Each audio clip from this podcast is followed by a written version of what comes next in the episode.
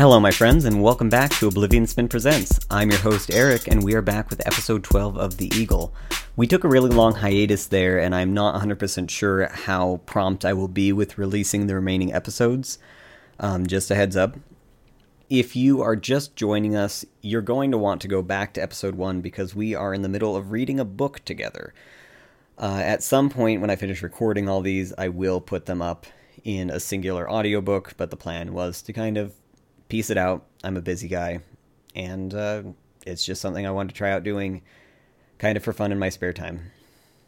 There is a recap episode that my girlfriend and I posted a while back that covers episodes 1 through 10. If you were listening along before and just wanted a refresher on where we're at, um, I have been informed that we're on episode 12. Last episode, James made an attempt to resume his life, only to find Wren's influence was everywhere. The only place Wren wasn't, Maury's old apartment, James ran into Ollie. After a night with Ollie, James confronted Wren just long enough to accept the head of enforcement position. On the following Monday, James moved into the office in the main part of delinquency, just down the hall from the shared desks where he and Wren had started out. Enforcing was, for the most part, functional at a glance. James knew it was not that Wren could not manage to run it himself. He had been, but that Wren was not getting any sleep doing so. James already knew the enforcing managers. He had spent the past few days mostly reading through reports to familiarize himself with current open cases and staffing issues. He addressed a few of the smaller issues, checked in with his managers, got his desk set up how he liked it.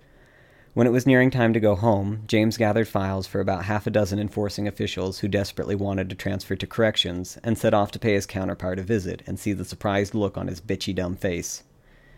He entered through the front of corrections, waved to Rogers and the new intern. He waited at the back door until Rogers waved to the guard to let him back. He knocked firmly on the door to his old office and waited a moment. The door opened part way. How can I? Ollie looked up at James. Help you. Ollie stepped James out into the hall, nearly walking right into James. What the hell are you doing here? Relax.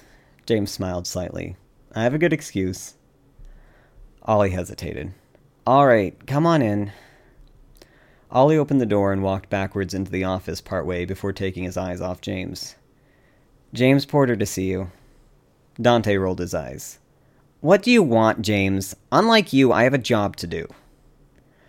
James slowly opened the file folder under his arm and pulled out a form. He presented it to Dante with a flourish. I do believe that is senior official third class James Porter, head of enforcement, to you, dickhead. Dante snatched the paper from him and looked it over. And to answer your question, I have six officials who want to transfer to corrections and was hoping to negotiate a trade. I also noticed Director Wren left a handful of files with your assistant that more accurately fall under the jurisdiction of enforcing and thought I would retrieve them. Dante handed the form back. When Wren said he had found a qualified individual to fill head of enforcement, he trailed off. I suppose you do have seniority by virtue of being born several years before I was. Take it up with Ollie when he has time. I trust his judgment on personnel. James turned towards Ollie, who had taken a seat. Do you happen to have a moment, Mr. Sharp, or shall I schedule an appointment with the front desk? I should be able to spare a moment. I can already think of a few candidates off the top of my head. You know there is a running list to get out of corrections. Ollie stood and looked to Dante. We were almost wrapped up here, are we not? Dante looked peeved. Yes, go on. James could hear Dante muttering under his breath as James and Ollie left the office. You would think Wren was the one with a hole in his head. James started to turn back into the office to beat the living shit out of Dante, but Ollie grabbed him by the arm. It's not worth it, James. James shrugged Ollie off and followed him to his office. Ollie shut his office door behind James. He looked at James for a moment. Congratulations on your promotion. I take it talking to Wren paid off. Ollie took a seat and started pulling files from the cabinet. Thanks. It was a hard offer to pass up. James sat across from Ollie. How have you been? Me? Good. Ollie set the files on his desk. Busy. Sure.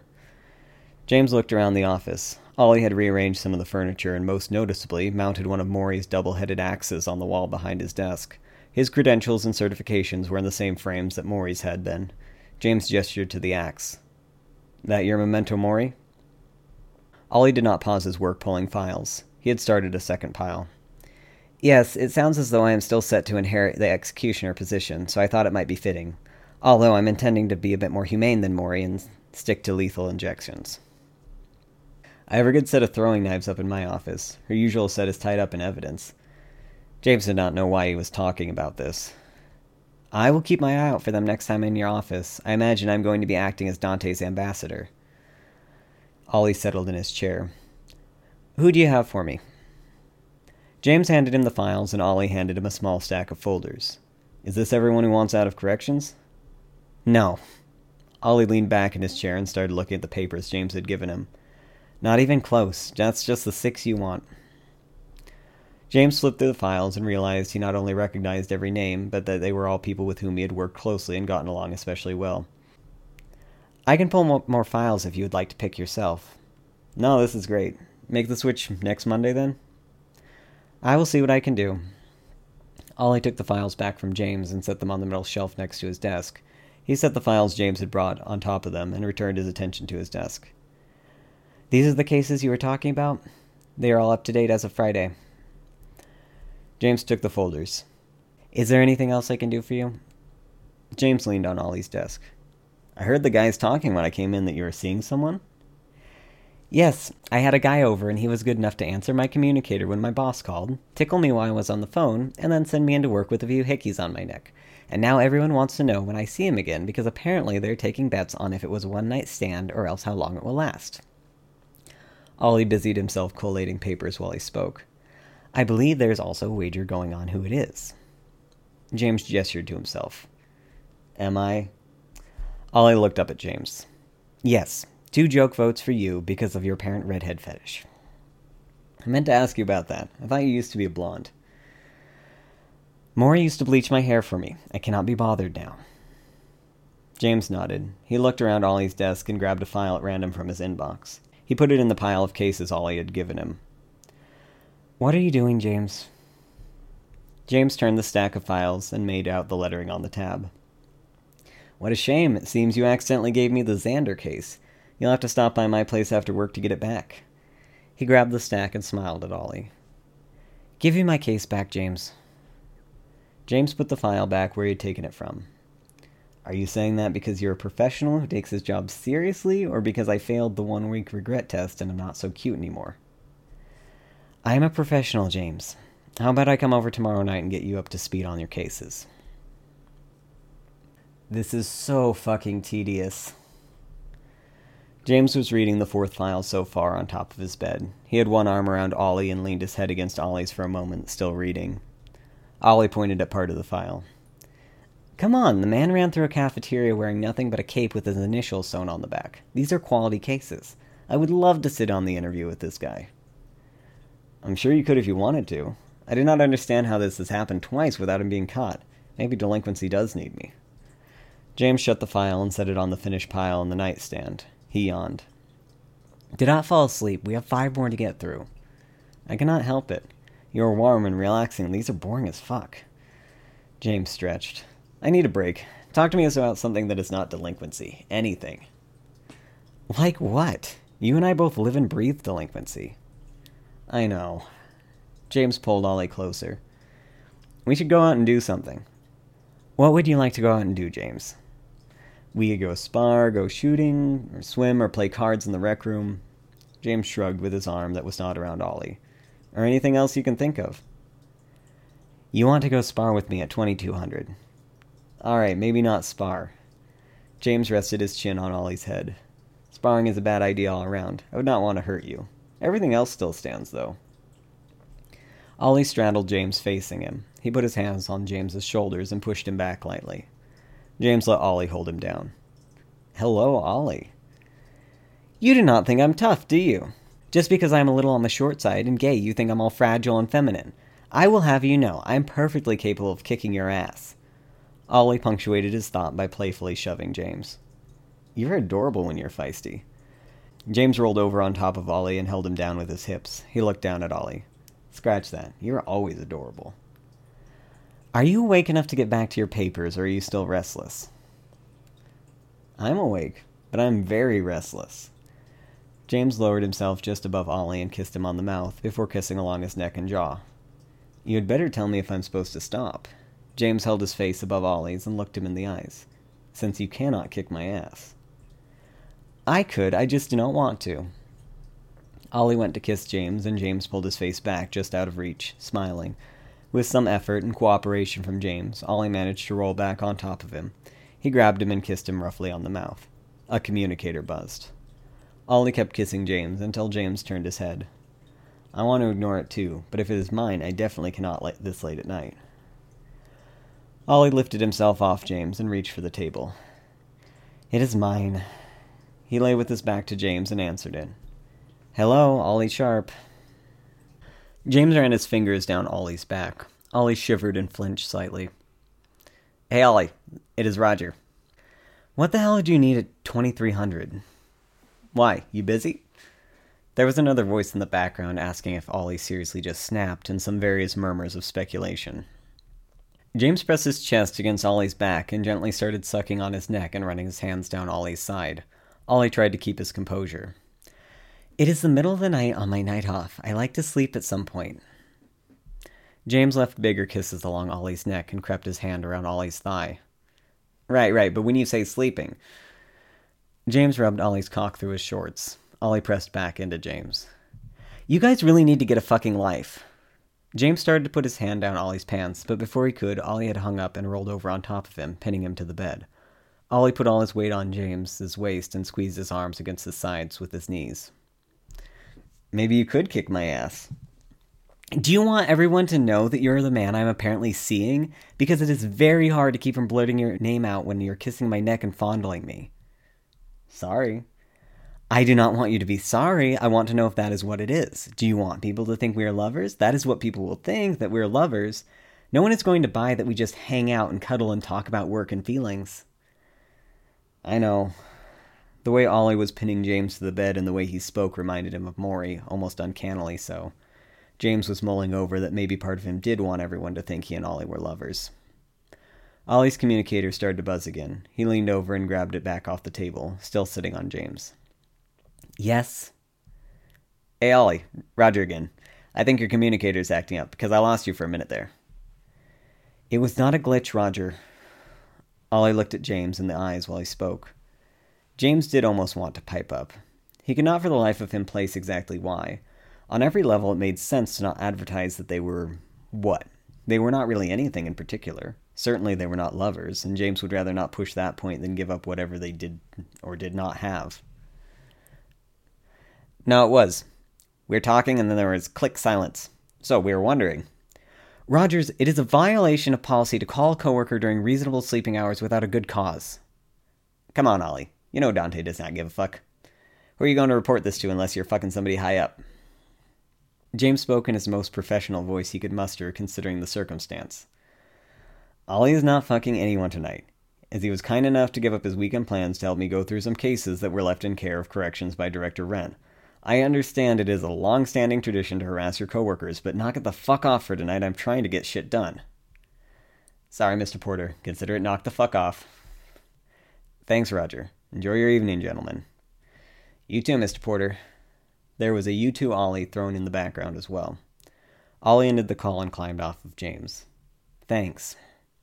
Seeing as it is kind of my fault, do not mention it. James situated himself back against the headboard. On to file five, then? He held his arm up for Ollie to smush in next to him. On to file five. James had taken to spending Ollie's nights off with Ollie and just going into work with a little less sleep than usual those mornings. They kissed and cuddled, but not much more. Ollie always seemed reluctant, and James did not push the issue. He was happy enough to not be alone all the time, and he slept better with Ollie around. Besides, James still felt a little odd at the idea of letting go of Maury. He still thought of her from time to time, and there was starting to be a lot more bad memories mixed in with the good. Her petulance, the threats that seemed less than playful, the murders, and the fact that she had been clearly trying to fuck Wren the entire time they were together were more prominent. In fact, the more time he spent around not only Ollie, but also in charge of his own subdivision, he the more he felt that if Maury had loved him or even truly cared about him, she had a really odd way of showing it. He did not like to think about this and did not like to catch himself speculating about what his relationship with Maury had been. He mostly focused on work to keep his mind busy and put in a lot of long hours. In the month he had been back at delinquency, he had only spoken to Wren directly four times. Once a week, James briefed Wren on all the goings on. Wren would always thank him and linger a moment, waiting for James to speak before excusing himself from James's office with the same pensive, sad restraint. Every week, James very nearly did blurt something out after the brief, to see if Wren wanted to get a coffee or to throw out a snide remark. But James could not bring himself to reach out or to hurt Wren, Director Wren, and Senior Official Porter. James hated it. But at this moment, his mind was quiet because it was a Tuesday and he was spending the night at Ollie's place. You awake? James did not open his eyes. Am now. Why? Ollie lay on his back next to James. I'm having a hard time sleeping tonight. Was I snoring? James had his arm under Ollie's neck. Yes, but it was not keeping me awake. No? James stretched and glanced at the clock. Are you only interested in me because I remind you of Maury? The question woke James most the rest of the way. He turned on his side and rested his head on Ollie's shoulder. No, I'm interested in you because of all the things that make you Ollie. Some of which you have in common with your sister and remind me of her, but the vast majority of which you definitely do not. I'm trying not to let myself get too attached to you. Here's hoping you fail. Ollie chuckled. At least I know you're being honest. James realized what he had said. Oh, shit. Sorry, Ollie. I'm not all the way awake. It's fine. You can go back to sleep, James. James listened to Ollie's heartbeat. Why are you thinking about this at 0300? I do not know, James. Usually I do not think about it until after you've gone. Usually? James sat up in bed and turned the light on. He rubbed his eyes. Why did you turn the light on? It did not seem like a conversation to have in the dark. James waited for his eyes to finish adjusting and looked at Ollie. Ollie was blinking exaggeratedly. His hair was wild and sticking up. James felt an overwhelming tenderness for Ollie. Besides, I like looking at you. James tried to run his fingers through Ollie's hair, but they got stuck in the curls. Sorry. It's fine. Why do you not want to get too attached to me? I do not want to ruin a good thing. I thought that was the good thing. James frowned. You do not think I'm just in it for the sex, do you? Well, clearly not. Let's be honest. I have feelings for you, James. James started to speak, but Ollie continued. I'm not saying I want to move in together, that I expect you to want to announce to the world that we are seeing each other. Ollie crossed his arms over his chest and rubbed his shoulders. Ollie looked away from James. God, this sounds so fucking clingy. You do not sound clingy, Ollie. I just really like you, James, and I guess I just want to know if there's a chance of this turning into an actual relationship or if I'm deluding myself. James was somewhat dumbstruck. I should not have brought this up in the middle of the night. Sorry, I was just thinking about the last six weeks we've been seeing each other. Truthfully, I just figured I would keep showing up to spend the night with you until you got fed up with me or found someone you liked better. I would like to be lovers, but if you want to take things slow, I will somehow manage. I'd rather masturbate on my own time still smelling of your aftershave than not. That was very nearly romantic. Ollie hugged James. Does that mean I can touch your cock now? Ollie laughed and kissed James's neck. You are a real asshole, James. That does not necessarily sound like a no. It is not a no. Ollie pressed his junk against James's thigh and rubbed his cock through his shorts. James kissed Ollie. You do know I have to get up for work in less than an hour, right? Is it really that late? James nodded and kissed Ollie on the forehead. I think that makes you the asshole this time. I did not mean you had to stop. Are you sure? I was just saying we had a time restraint. Ollie flicked the light back off. Oh, no problem. Finishing things on short notice is 50% of my job description.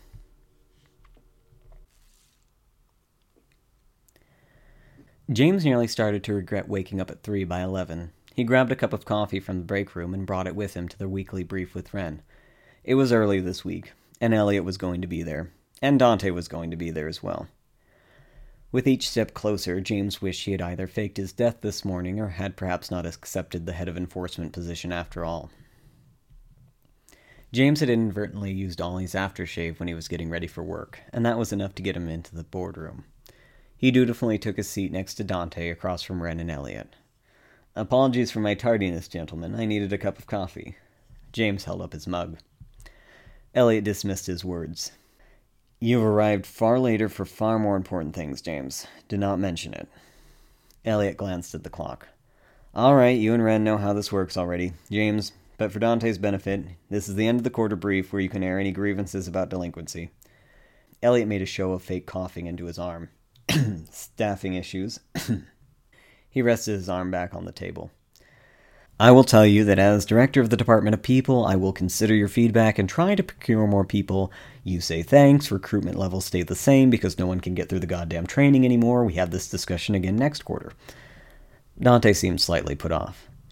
You're basically saying I cannot get any more people in corrections? I am saying we cannot get any more people anywhere. Elliot shrugged. Besides the staffing issues, do you have anything else to say regarding corrections, Dante? Dante handed Elliot a sheet of paper. I outlined several suggestions for new policies for your consideration, Director Fields. Elliot read over the paper before offering it to Wren. Your thoughts, Wren? Wren adjusted his reading glasses. The incident between Dante's predecessor and his assistant was already against an official policy we are in talks of getting widely repealed. Although unprofessional, it was also highly unusual. Wren glanced at Elliot. I see nothing beneficial in restricting the personal lives of our employees further in response to an already resolved incident. Wren spoke in such a way that if James had not known that they were clearly talking about himself and Maury, he would have been unsure. As for recognizing time off, there actually have been quite a few complaints from corrections officials who are overworked. The maximum working hours exist to prevent accidents, and I would advise you abide by them. Wren handed the papers back to Elliot. I agree with Wren. I appreciate that you're trying to maximize efficiency, but we're only as efficient as our officials. Elliot handed the paper back to Dante. Thank you for your consideration. Dante put the paper back in his briefcase. Elliot nodded. And you, James? Let me guess. More comfortable dress code? Force Wren to wear extra ammo belts despite them clashing with his outfit? A petition to name office plants all variations of James Jr.? Or have you come up with some other smart ass suggestions since you've been in enforcing? James smiled politely. Actually, Elliot, besides the aforementioned staffing issues, I would say Director Wren handed enforcement over in excellent shape, and I would be nitpicking if I could find any grievances. Elliot was taken aback. Anything to say to that, Wren? I wholeheartedly trust Senior Official Porter's judgment and concur that it has been running smoothly since he has assumed the position, certainly not to my surprise. James bowed his head slightly. All right, unless there's anything else, that concludes this quarter's meeting. Thank you for your time, Elliot, Director Wren. James nodded at each of them slightly. Dante did the same and left ahead of James. As soon as James got to the door, Elliot called after him. Get back over here, James. James walked back to the table. Yes, Elliot? Elliot gestured towards the chair James had been sitting in. Have a seat. James sat back down. He continued to speak cordially. Have I committed a wrongdoing? Is this your quarterly prank? You are a professional now? Wren was very slowly pulling a cigarette from his case and rolling it between his fingers. I'm afraid I'm unsure of what the hell. James stumbled slightly in his wording. Helpful feedback it is that you're trying to provide. Would you kindly clarify? Elliot looked at James with his eyebrows raised for a moment before starting to laugh. This is the best one yet. You sound like a parody of Wren. And shit, regulation hair and clean shaven? That is commitment. Wren was still staring at his cigarette. Senior official Porter has abided entirely by regulation since he assumed his current position. Elliot stopped laughing. It is not a prank if Wren is in on it. What the hell has gotten into you two? Director Wren, James? Unless something changed, Director Wren prefers to be called by his first name. It is not my aim to sound disrespectful, and would be more than willing to call him Director Winston if he preferred. If I had not witnessed your friendship for the past fifteen years, I would have thought you two had never met. For the love of God, do something out of regulation already, James. At least grow your hair back out. I need James Porter and Wren running delinquency. Not senior official Porter and director Wren. Fine. James put his elbows on the desk. If you want me to be unprofessional, why the fuck is Dante running corrections? Did he seriously try to get you to do away with time off? That guy's a fucking prick. Wren still had not lit his cigarette. Dante is head in corrections because he has the most seniority in corrections currently. His placement in corrections from management is set to expire in less than a year, which will allow for a natural opportunity for Oliver Sharp to move up, assuming he would like the position and lives up to his aptitude. Should Mr. Sharp decline the position, he will at least be experienced enough to help a lateral transfer from enforcement, likely an enforcing manager, as they familiarize themselves with corrections. That actually makes a lot of fucking sense, thanks. Always my pleasure. Elliot glanced at the clock. I have to get going. You two talk it out, or I'm enrolling you in marriage counseling. Elliot pointed at both of them as he left. I mean it. James did not move to get up, even after he knew Elliot was well out in the main hallway. He sat silently and watched Wren continue to twirl his cigarette. Can you just fucking light that thing already? Wren flinched and dropped his cigarette on the table. Sorry. James stared at the cigarette. Sorry, I should not have yelled. That was definitely uncalled for. I know that's just the thing you do when you're antsy. Wren picked the cigarette off the table and lit it. Completely unintentional. Wren held his case out to James. James took one and Wren lit it for him. James took a slow drag. He had not smoked in a long time. For the past decade, he seemed to only smoke when Wren was around. Thanks. Wren nodded. James finished smoking his cigarette and put it out in the ashtray. Wren did the same. After a while, Wren started to gather his papers into his briefcase slowly. If there is nothing else, we should talk. Wren and James did not talk the entire time that they were walking out of the office. James looked at the ground while he walked and mostly just followed Wren back to his apartment. James did not even think about what he was going to talk to Wren about, not because he did not want to, but because his mind had completely blanked. When they got inside and settled on their usual spots on the sofa, James finally spoke. Why did you move me to head of enforcement? I thought you wanted the position. Regardless, enforcing is what you're best at. James shook his head. No, I mean you shot the girl I seen between the eyes, listened to me tell you off, and then put me in an important position that I could have very easily fucked up and made a big mess of for you. You're not a spiteful person by nature. I figured that the only way you would take the position was if you wanted it so desperately you were willing to deal with working for me, in which case you would want the position badly enough to do well at it. Did you know I was going to accept the position? No, I was quite surprised you did. Wren did not hesitate with his answers. They came back almost as fast as James could query. How long did you know Ollie was Maury's brother? I suspected it after pulling Poppy's file and seeing the fire missing from Oliver's. Why did you not tell me? I tried to. Why were you fucking Maury? I did not have sex with Maury. No? No. Really? Yes. How strictly are we defining sex here? Wren had tensed his jaw a fair bit, but was clearly attempting to not show his annoyance. I did not have sexual intercourse with Maury. You fooled around with Maury. Yes. Fooling around by Maury's definitions or yours? Wren crossed his arms and looked at the painting on the wall. Hers. You had sex with Maury. I specifically did not have sex with Maury because I actually have some semblance of standards when it comes to women. I fooled around with her a bit because I had to. Why did you have to? Easiest way to control her. James paused. Wren was staring off into space and had seemingly willed his annoyance away. James asked his next question cautiously. Why did you need to control her? I was using her, or attempting to. For what? Politics. It is complicated. Were you always going to kill her? No. Why did you kill her? She would have killed you if I had not. James looked at Wren again. Wren had not moved. James struggled thinking of a follow up question. The brevity of Wren's answers was somewhat unsettling, as was the fact he had not given in to any sort of banter, but remained completely serious and mostly expressionless. What makes you say that?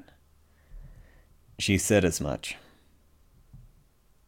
Why would she she thought I was planning on killing her anyway. She knew she could not kill me, but knew how to do the most damage possible to me. Do you really think she would have killed me? Yes. James did not say anything. I know, you think it's all bullshit. Wren held his face in his hands. I know you're just waiting for me to off myself so you can spit on my corpse. Wren spoke quietly. I cannot say I blame you. James patted Wren on the back. Wren looked up at him. His eyes were wet.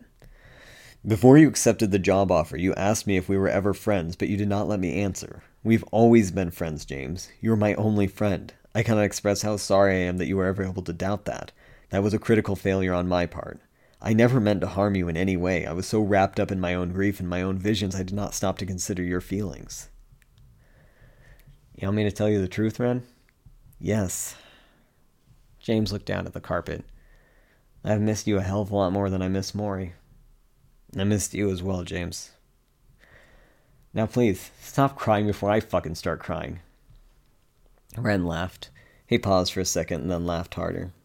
James laughed as well. What are we laughing at? Wren regained his composure. It is absolutely not funny. That has never stopped you before. Wren smirked. I just thought all of a sudden that this will go in your compilation of real Wren tales. I pulled my gun on a filing cabinet, you broke my nose sparring, I shot your fiance between the eyes. Wren grinned and rubbed the back of his neck. I told you it was not funny. It is a little bit funny. Funnier hearing it come out of your mouth. James felt a lot better talking to Wren. Things made sense when Wren explained them. Even if he still had a lot of questions about Maury, they did not seem so pressing. How have you been, Wren? Wren studied James before answering. I've been doing well enough, especially since you've taken over enforcement. I've had time to sleep. I have not been able to sleep, however, so I've managed to do some perusing of old records and found some interesting things to show you when you have time. Like what? Wren fixed his cuffs. James never thought he would be so happy to watch Wren smugly fidget. I found a few old blueprints for sections of the complex that seemingly no longer exist. They appear to be just completely walled off and only accessible with some rather obscure knowledge of emergency preparedness corridors, or else a good fire axe. You have my attention. I unfortunately left the blueprints in my office. However, if you were interested, we could peruse them over lunch one of these days and perhaps plan an expedition. Sure, you got it. Wren looked very pleased with himself. And how have you been, James? Good, surprisingly. Aside from work, I've been. James wondered if he should keep his mouth shut. Actually, I've been seeing someone for a little while now, and I've been working on my temper a bit and all around trying to be a slightly better person sometimes. I've noticed the work on your temper. What is your lover like? James felt a lump in his throat. Not your type. No one you have ever courted is. No details? Kind, patient, cute little bookworm type. Probably the calmest person you would ever meet. How long? About six weeks. I know the timing was odd, but you just do not pass up that kind of catch. You do not have to justify yourself to me, James. You seem happy. She sounds nice. He is. Apologies for my assumption. Wren raised his eyebrows briefly. I must admit, you are correct. About what? Oliver is the calmest person I've ever met. James started to speak, but stopped several times. I take it I am not incorrect in my understanding. No, you got it, Wren. James looked around the room. I'm seeing Ollie. He was somewhat waiting for some sort of snide remark or pensive summary of why he was being an idiot. I'm honestly not sure why I was surprised. You certainly fit the description of who Oliver has said he was seeing, and it seemed a little out of character for him to just not mention a name. He is a good match for you. I would not have guessed that you. Wren stopped talking and held his hands out. That I what? James mimicked Wren's shrug. That I like men? Wren put his hands down. I have known you a long time, James. That does not surprise me in the slightest. Especially not thinking of Oliver. He definitely looks like someone you would be interested in. What the hell is that supposed to mean? Wren looked at James. You cannot honestly be annoyed that I'm aware of your sexuality after 15 years, especially with how often I've been around you while you've been drunk, not that you're a subtle sober either. I will do you a favor and not bring up some of those conversations, but suffice to say, I know. I am a bit surprised, however, that you are dating Maury's brother of all people. I suppose this only further illustrates Oliver's near superhuman levels of rationality and empathy and.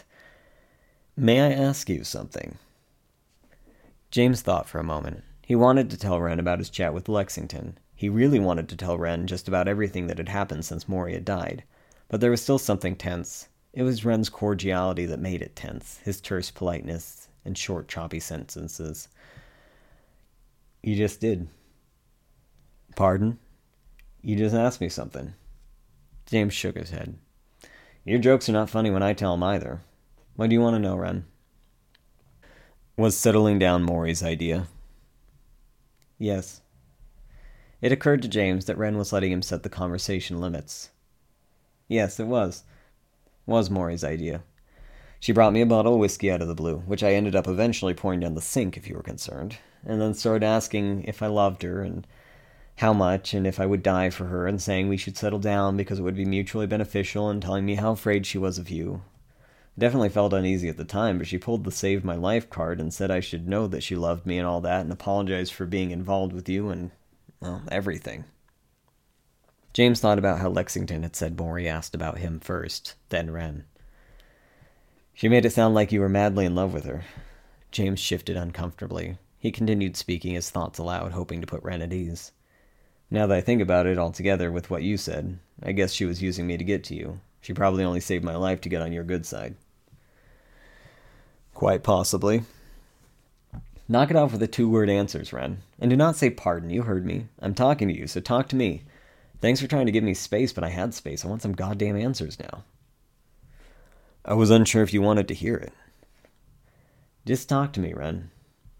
Well, I believe to begin with, Maury was using you to get my attention and to get to me. I believe she instigated the bar fight and later informed your victim's brother as to where you, he would be able to find you alone and likely out of it so that she would be able to save your life. She most definitely lied to me about seeing you initially. I'm certainly I am certain she was trying to make you jealous because it sounded like she exaggerated the nature of our relationship greatly. As I assure you, despite the intimacy, it was quite casual and businesslike in nature. Most certainly not a romance. I did not know her endgame entirely, except that she was certainly quite infatuated with me. In retrospect, I think she panicked that I was able to resist her advances, and that is what led to her erratic behavior, and in turn my revelation that perhaps she was more than I could handle and not worth the risk after all. James's head hurt. Can you repeat that last bit, Wren? My apologies. Allow me to attempt to translate that into James speak for you. when I would not fuck her, she started freaking the fuck out, and I realized that holy shit, she was fucking nuts. Thanks, Wren. James could not contain his laughter. Next quarter, we can switch places for the meeting with Elliot. You can come in unshaven talking like that, and I will get a little pair of reading glasses to balance on my nose. Wren smirked. I think that would be enough to make Dante resign outright. Should I be concerned about my head of enforcement dating my planned head of corrections? I'm not aiming to interfere with your personal life, but wonder if I should search more thoroughly for another candidate. It will not be an issue, Wren. I trust your judgment. Wren leaned back and pulled out a cigarette. He offered one to James. James shook his head. He watched Wren smoke. I went and talked to Lexington. Thought you should know. Did he have anything interesting to say before you killed him? You knew? Wren nodded. And you still offered me the job? Wren nodded again. After all that has happened, there is very little I can begrudge you for, James. James was quiet a moment. He said Maury visited him a lot, apparently. She asked about me, and then you, and then Luna. and Tortured him, apparently. He said she reminded him of a spider. Wren nearly knocked the cigarette out of his mouth, smirking. I told him about you killing Maury, and we talked about that a bit. He said I was the most human out of all of us. You may very well be, James. You should view that as your gift, not your weakness. James smiled slightly before sobering. So that is the conversation that inspired you to attempt to get back on your feet? Wren snuffed his cigarette in the ashtray. It is fortunate I did not take Maury up on her offer to kill him. James glanced at his watch. It was getting towards the late afternoon. I need to get back to the office, Wren. I have a 1700 meeting with one of my managers. I should get back as well. Wren began to gather his things. Perhaps we could do lunch tomorrow? And every other day we were both in the office? We still have a lot of catching up to do.